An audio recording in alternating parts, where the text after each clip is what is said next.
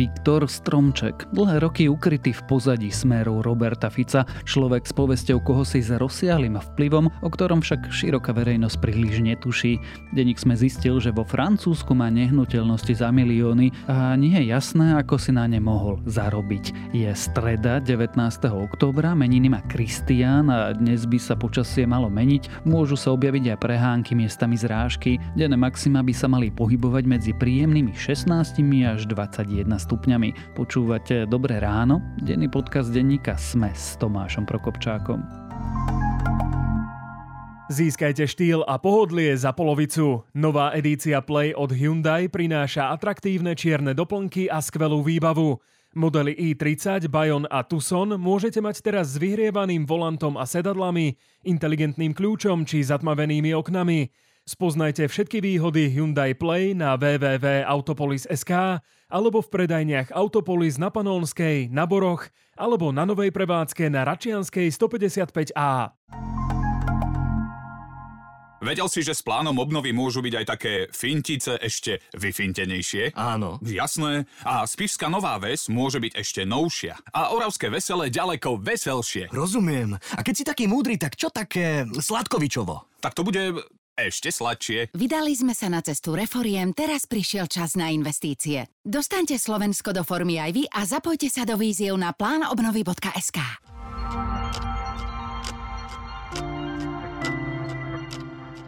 A teraz už krátky prehľad správ. Smer rodina včera zahlasovala za uznesenie Smeru. Smer sa snaží kriminalizovať vyšetrovateľov, sudcov a prokurátorov venujúcich sa korupčným kauzám bývalých nominantov Smeru. Uznesenie však napriek tomu parlament neschválil. Keď porastú úroky na hypotékách, niektorí ľudia môžu mať zásadné problémy, no v Bratislave ceny bytov aj tak dole pravdepodobne nepôjdu. Čo sa deje s hypotékami a na realitnom trhu a čo sa diať bude, sa vo veľkom rozhovore Splátky porastú a môže to mať ničivé následky, pýtal Jozef Tvardzik. Nájdete ho na sme.sk. Pri pobreží Španielska krúžia desiatky lodí s nákladom skvapalneného zemného plynu LNG, ktoré sa márne snažia nájsť miesto na vyloženie svojho nákladu. Problémy sa objavujú už aj pri brehoch Británie. Dôvodom je, že skvapalnený plyn už nie je kam vyložiť. Ceny zemného plynu zase v Európe klesali, a to už niekoľko dní po sebe.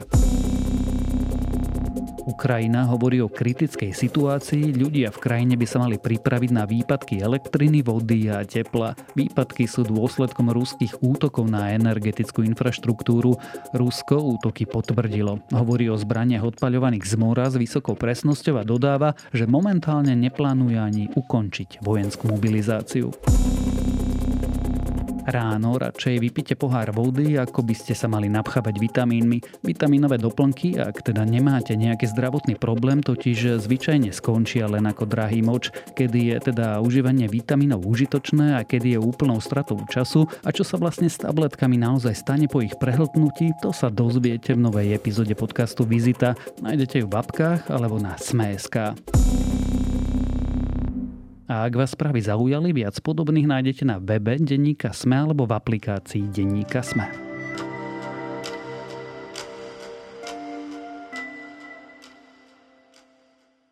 Za svoje pôsobenie v politike zarobil oficiálne len čosi vyše 4 milióna eur, no Viktor Stromček, bývalý pokladník Smeru, bol roky považovaný za šedú eminenciu podnikateľského krídla strany a za človeka, ktorý mal pod palcom Bratislavu. Denník SME zistil, že na francúzskom pobreží vlastní výlu v hodnote 5 miliónov eur a využíva tam ďalšie luxusné nehnuteľnosti. Kto to je Viktor Stromček, odkiaľ peniaze zarobil a či ich vôbec mohol zarobiť legálne, to sa dnes budem pýtať reportéra denníka SME Michala Katušku. 12 rokov v politike, no nikdy v prvej línii. Na rôznych pozíciách však z úzadia niektoré významné procesy sledoval a riadil. Tento človek bol zodpovedný za to, aby na Slovensku vybudoval diaľnice. Miesto toho roky staval len peňazovody pre svojich kamarátov, pre ľudí zo Smeru a pre chránencov Smeru. A v prípade, ak bude dokázané, že má majetky vyššie, ako boli jeho oficiálne príjmy, že jeho majetok prepadne v prospech štátu. A pán Pellegrini, keď to neurobíte, ja vám sľubujem, že keď sa raz dostaneme k moci, my to urobíme za vás. dva domy, bazén, viac ako hektárový pozemok nedaleko francúzskeho Nice. Mišo, čo to tam je? Je to lokalita, ktorá je veľmi prestížna. Nachádza sa naozaj niekoľko desiatok kilometrov od známeho azurového pobrežia pri Stredozemnom mori. Je to vyhľadávané letovisko v okolí mesta Nice, ktoré je známe aj tým, že sa tam často vyskytujú alebo žijú tam rôzne celebrity. Nedaleko je aj Monako, takže je to lokalita, ktorá je veľmi vyhľadávaná. No a v jednej z dedín alebo z obcí, ktoré sa tam nachádzajú, má svoju nehnuteľnosť aj Viktor Stromček. Keď toto opisujeme, hovoríme o akom majetku? O aké hodnote nehnuteľnosti sa rozprávame? Keď sa o tomto rozprávame, hovoríme o majetku, ktorý má v súčasnosti hodnotu približne okolo 5 miliónov eur. Je to vlastne jeden z najväčších pozemkov v mestečku alebo v dedinke, ktorá sa volá Rockford Lepin, čo je v tomto kontexte zaujímavé preložiť, lebo Lepin znamená po francúzsky borovice. Ide o jeden z najväčších pozemkov v danej lokalite, ktorý si kúpil Viktor Stromček, ale to, že si to kúpil, sa vlastne z verejných zdrojov nemáme ako dozvedieť. Vďaka tomu, že sa nám podarilo získať isté dokumenty, ktorých právosť sme si overili a vďaka nim sme zistili, že spoločnosť, ktorá vlastní ten pozemok aj s tou nehnuteľnosťou, tak konečným užívateľom výhod tejto firmy je práve Viktor Stromček. Čiže takto sa nám podarilo zistiť, že Viktor Stromček vlastní takúto nehnuteľnosť, ktorú kúpil v roku 2018 a od roku 2020 sa vlastne do nej aj presťahoval a dodnes v nej žije. Ty si hovoril, že sme sa k tomu dostali vďaka istým dokumentom, ktoré sa nám podarilo overiť, čiže Viktor Stromček sa snažil zamaskovať, že je majiteľom tejto nehnuteľnosti. Minimálne z pohľadu dostupných zdrojov nie je možné nikde zistiť, že čo Viktor Stromček vlastní. Takže nemusel to byť jeho priamy zámer, že chcel niečo zakryť. Mohol napríklad z iných svojich dôvodov sa snažiť túto nehnuteľnosť nakúpiť cez nejakú firmu. Akurát, že on aj v týchto spoločnostiach nefiguruje ako konateľ alebo ako osoba, ktorá za ňu vystupuje a bez dokumentácie, ktorej sme získali, by sme sa nikdy nedopátrali k informácii, že táto firma a táto nehnuteľnosť majú niečo spoločné s Viktorom Stromčekom. Čiže on je človek, ktorý si veľmi chráni súkromie? Aj z jeho iných podnikateľských aktivít z minulosti a na mnohé z nich sme poukázali aj my, tak Viktor Stromček je človek, ktorý nevystupuje v tých vzťahoch, v tých dokumentoch. Jeho meno sa len málo kedy vyskytne priamo. V jednom prípade taká situácia existuje čerstvá. Denník SME zistil, že Viktor Stromček si prenajal nedaleko tejto lokality na azurovom pobreží horskú chatu. Tú horskú chatu si prenajal vo veľmi obľúbenom lyžiarskom stredisku. V podstate áno, tam nedaleko a je veľmi vyhľadávané rôznymi celebritami. Lyžoval tam napríklad monacký princ Albert a tak ďalej. A tam si prenajal na rok horskú chatu za 50 000 eur na jeden rok. To je ale jedna z mála zmluv, kde naozaj vidíme jeho meno.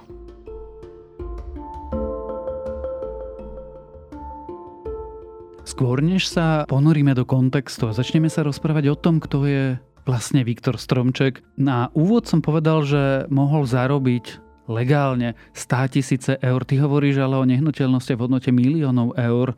Odkiaľ má tie peniaze? Viktor Stromček na túto otázku vždy odpovedá, že on do politiky neprišiel, tak povediac, s prázdnymi vreckami a že krátko po začatí tohto tisícročia, keď vyštudoval školu, tak začal podnikať a že do politiky približne v roku 2009 už vstúpil vlastne s nejakým majetkom. Multimiliónovým evidentne. S akým majetkom my nevieme. My jediné, čo vieme, je prístup k jeho majetkovým priznaniam z rokov 2009 až 2018, respektíve 2019, keď bol politicky aktívny a mal túto povinnosť. Tak vďaka tomu poznáme tú cifru, ktorú si už dvakrát spomenul, že približne 250 000 eur zarobil za ten čas. Ale on vždy odpovedá, že má teda podnikateľské aktivity a v rámci zákona si ich zachoval vlastne aj počas pôsobenia v politike.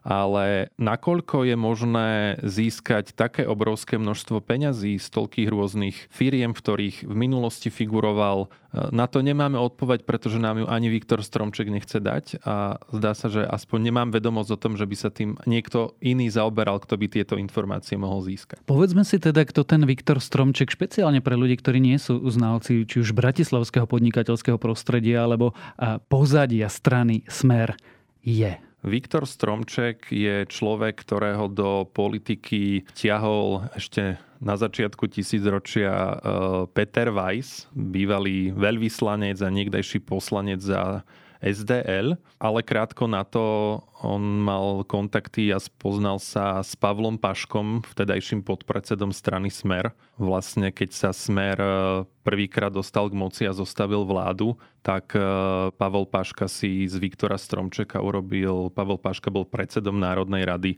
a z Viktora Stromčeka si urobil šéfa svojej kancelárie.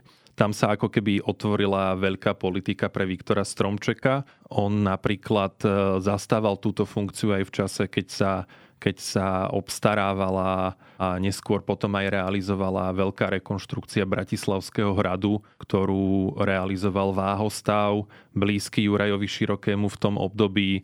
A mnohokrát sa poukazovalo na to, že táto rekonštrukcia zrejme bola predražená.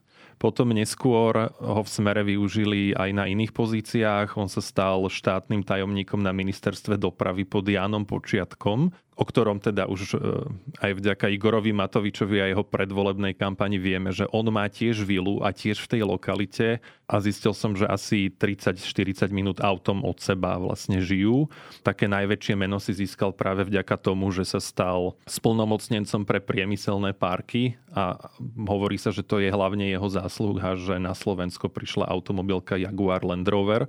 No a na sklonku svojej politickej kariéry sa vlastne stal pokladníkom strany Smer. Aký vplyv mal Viktor Stromček, lebo asi široká verejnosť ho nepozná ako ľudí, ako je Robert Fico, Robert Kaliňák, tieto, povedzme, že elitné politické tváre. On sa tak nejak akoby vždy držal v pozadí?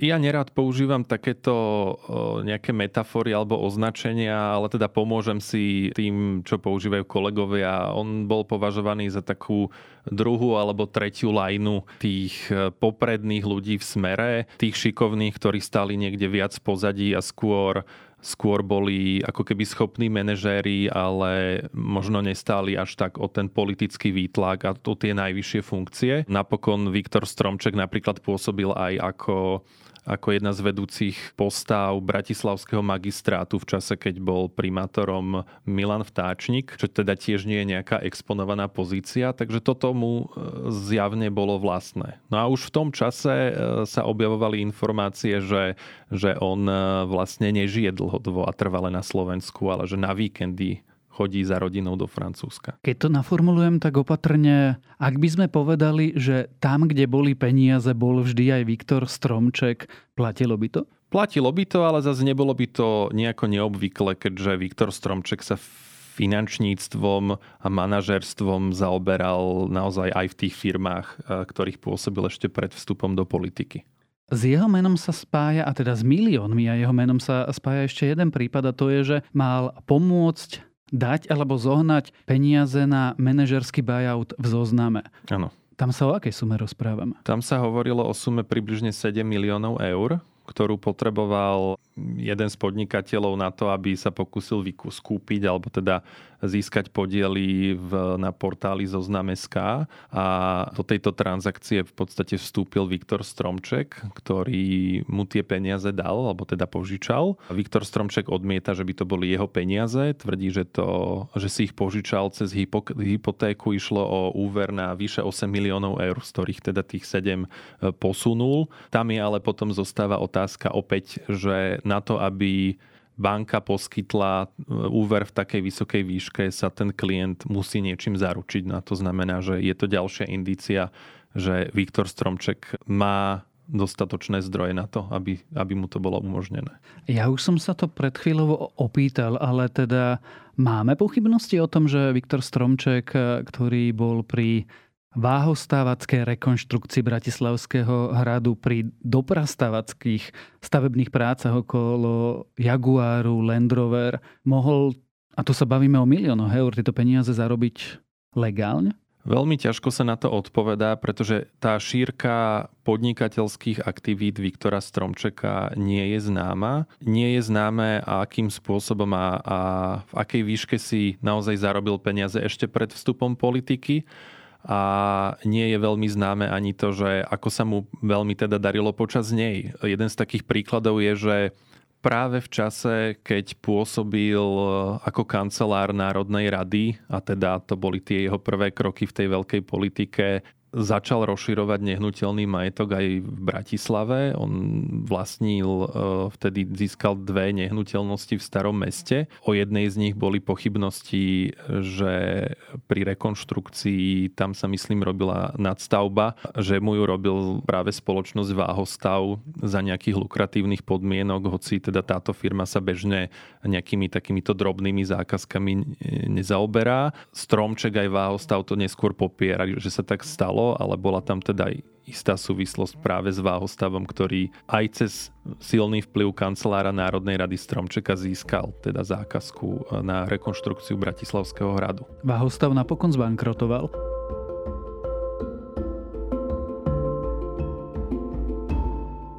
Ako má Viktor Stromček povesť takých tých politických kulároch alebo biznisovo-politických kulároch? O Viktorovi Stromčekovi sa vždy hovorí, že je to profesionál, že je to veľmi schopný manažér, že je to človek, ktorý sa vyzná, a keď niekto ako keby potreboval mať kvalitne odvedenú prácu, tak Viktor Stromček podľa toho, čo som aj o ňom sa dočítal, aj čo som o ňom počul v týchto kruhoch, že on bol takou garanciou, čo ako keby v tom verejnom priestore neskôr demonstroval istými aj politickými úspechmi, napríklad teda tým Jaguárom. Čo robí teraz? Viktor Stromček podniká. Keď sa opýta, že ako podniká, tak opäť na to nemám jasnú odpoveď. Viktor Stromček okrem tej 5 miliónovej vily, o ktorej sme sa rozprávali, on podľa jeho vlastných vyjadrení, jeho rodina žije vo Francúzsku 13 rokov a je zaujímavé, že z tých 13 rokov, že posledných 8 rokov sa vlastne 3-krát sťahovala a vždy to bolo za nejakých zvláštnych okolností a na tú nehnuteľnosť, ktorej žili nejaký čas, vlastne vždy tam sú vzbudené nejaké zaujímavé otázky. Investigatívne centrum Jana Kuciaka začiatkom tohto roka zistilo, že Viktor Stromček už v roku 2014 vlastne žil alebo začal žiť v nehnuteľnosti v rovnakej lokalite Azurového pobrežia v jednom jazdeckom areáli, kde si teda prenajal nehnuteľnosť aj s väčším počtom boxov pre kone a tam žil. Zaujímavé na tom je, že celú túto transakciu od pôvodného francúzskeho majiteľa toho areálu o nájme si predvybavil sám, ale napokon to nebol on sám, ktorý uzavrel túto zmluvu o prenajatí si, ale zrazu tam vstúpila neznáma spoločnosť Omicron Shelf Company, to je slovenská spoločnosť, za ktorou stojí istý slovenský advokát. Volá sa Jozef Mesárož a on tvrdil, že teda, že sa so Stromčekom nejako poznal, ale teda, že tam ako keby nie je nejaký ďalší vzťah. A teda táto spoločnosť Omicron si prenajala vlastne nehnuteľnosť, taký vilový domček aj s týmito boxami za 500 000 eur na vyše 20 rokov. A keď odpovedal pán Mesároš ICJK, že odkiaľ mal tie peniaze, tak hovoril, že to sú jeho peniaze, že to nie sú peniaze Viktora Stromčeka. Aj keď z mnohých iných ohľadov, ktoré oni vypatrali, sa javí, ako keby tam vystupoval táto spoločnosť len ako taký nastrčený prostredník, opäť aby minimálne aj z tých zmluv nebolo možné vyčítať, že ten majetok v skutočnosti užíva Viktor Stromček. To je ako keby tá prvá kapitola. Tá druhá kapitola začína potom, ako sa z tejto nehnuteľnosti odsťahovali a týka sa rokov 2017 až 2020. Viktor Stromček presťahoval svoju rodinu vlastne do nehnuteľnosti len kúsok od tej, kde žije teraz.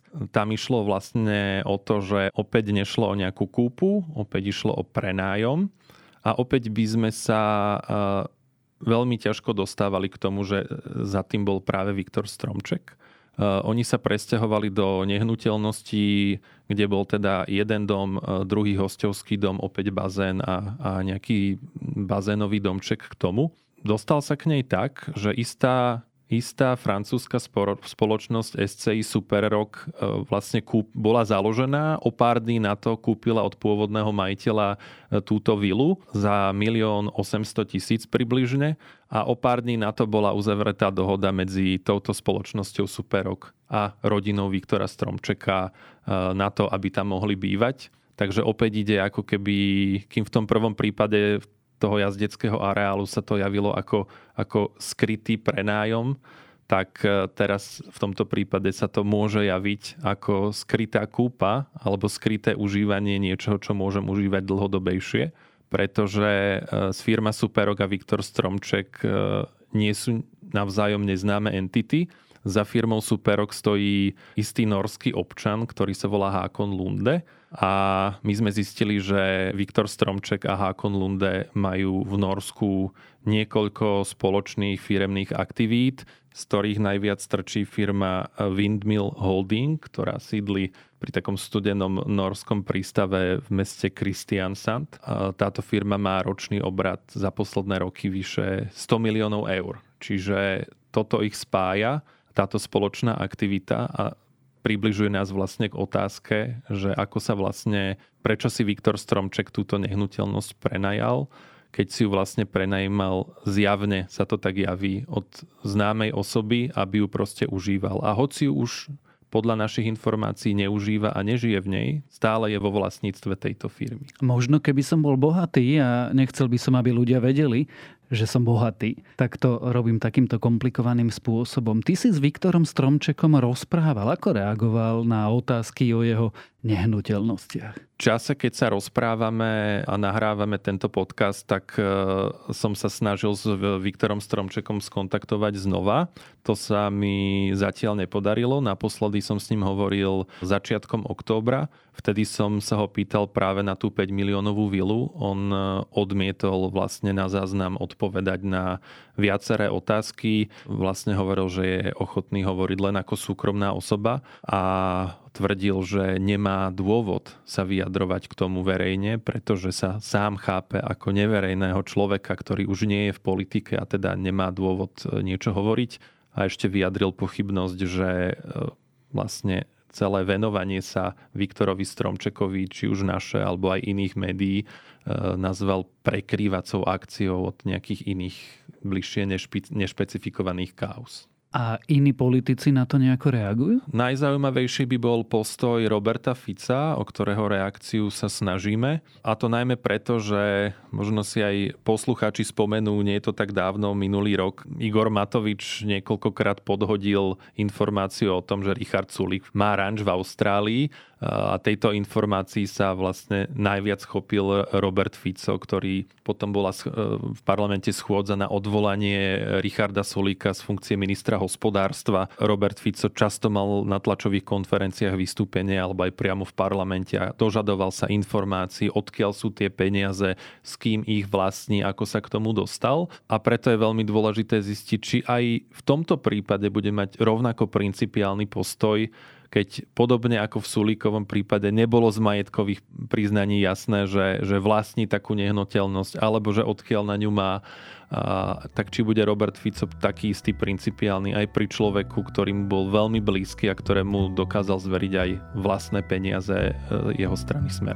Tak uvidíme. Budeme to aj naďalej sledovať o nehnuteľnostiach Viktora Stromčeka a o tom, že je celkom komplikované sa dopatrať k tomu, čo vlastne vlastní, sme sa rozprávali za reportérom denníka SME Michalom Katuškom. Detské onkológie na Slovensku čaká výrazná pomoc. Lidl im poskytne sumu 340 000 eur. Za takmer 300 000 eur bude môcť Bratislavská onkologická klinika zrekonštruovať priestory.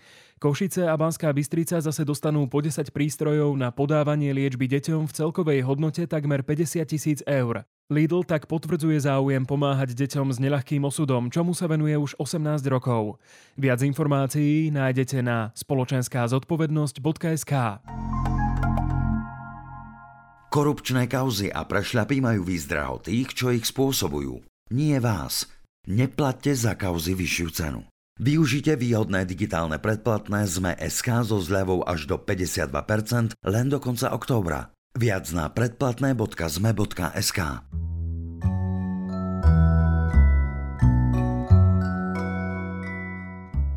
Básnici ich považujú za hip-hop, hip-hop za básnikov a pritom je to len dobrá hudba, alebo teda len je to predovšetkým dobrá hudba. Modré hory totiž po 5 rokoch vydávajú nový album a ak máte radi moderný mestský folk, ktorým sa vlastne stal inteligentný rap, určite si vypočujte album Čudne slávny a pokojne začnite skladbou Back MCs, ktorá je jednou z najlepších a najbystrejšie napísaných slovenských hip-hopových skladieb za posledné roky. A to je na dnes všetko, dávajte na seba pozor. Počúvali ste Dobré ráno, denný podcast denníka SME s Tomášom Prokopčákom a keďže streda, dnes vychádzajú aj nové epizódy podcastov Zoom a Vedátorský podcast.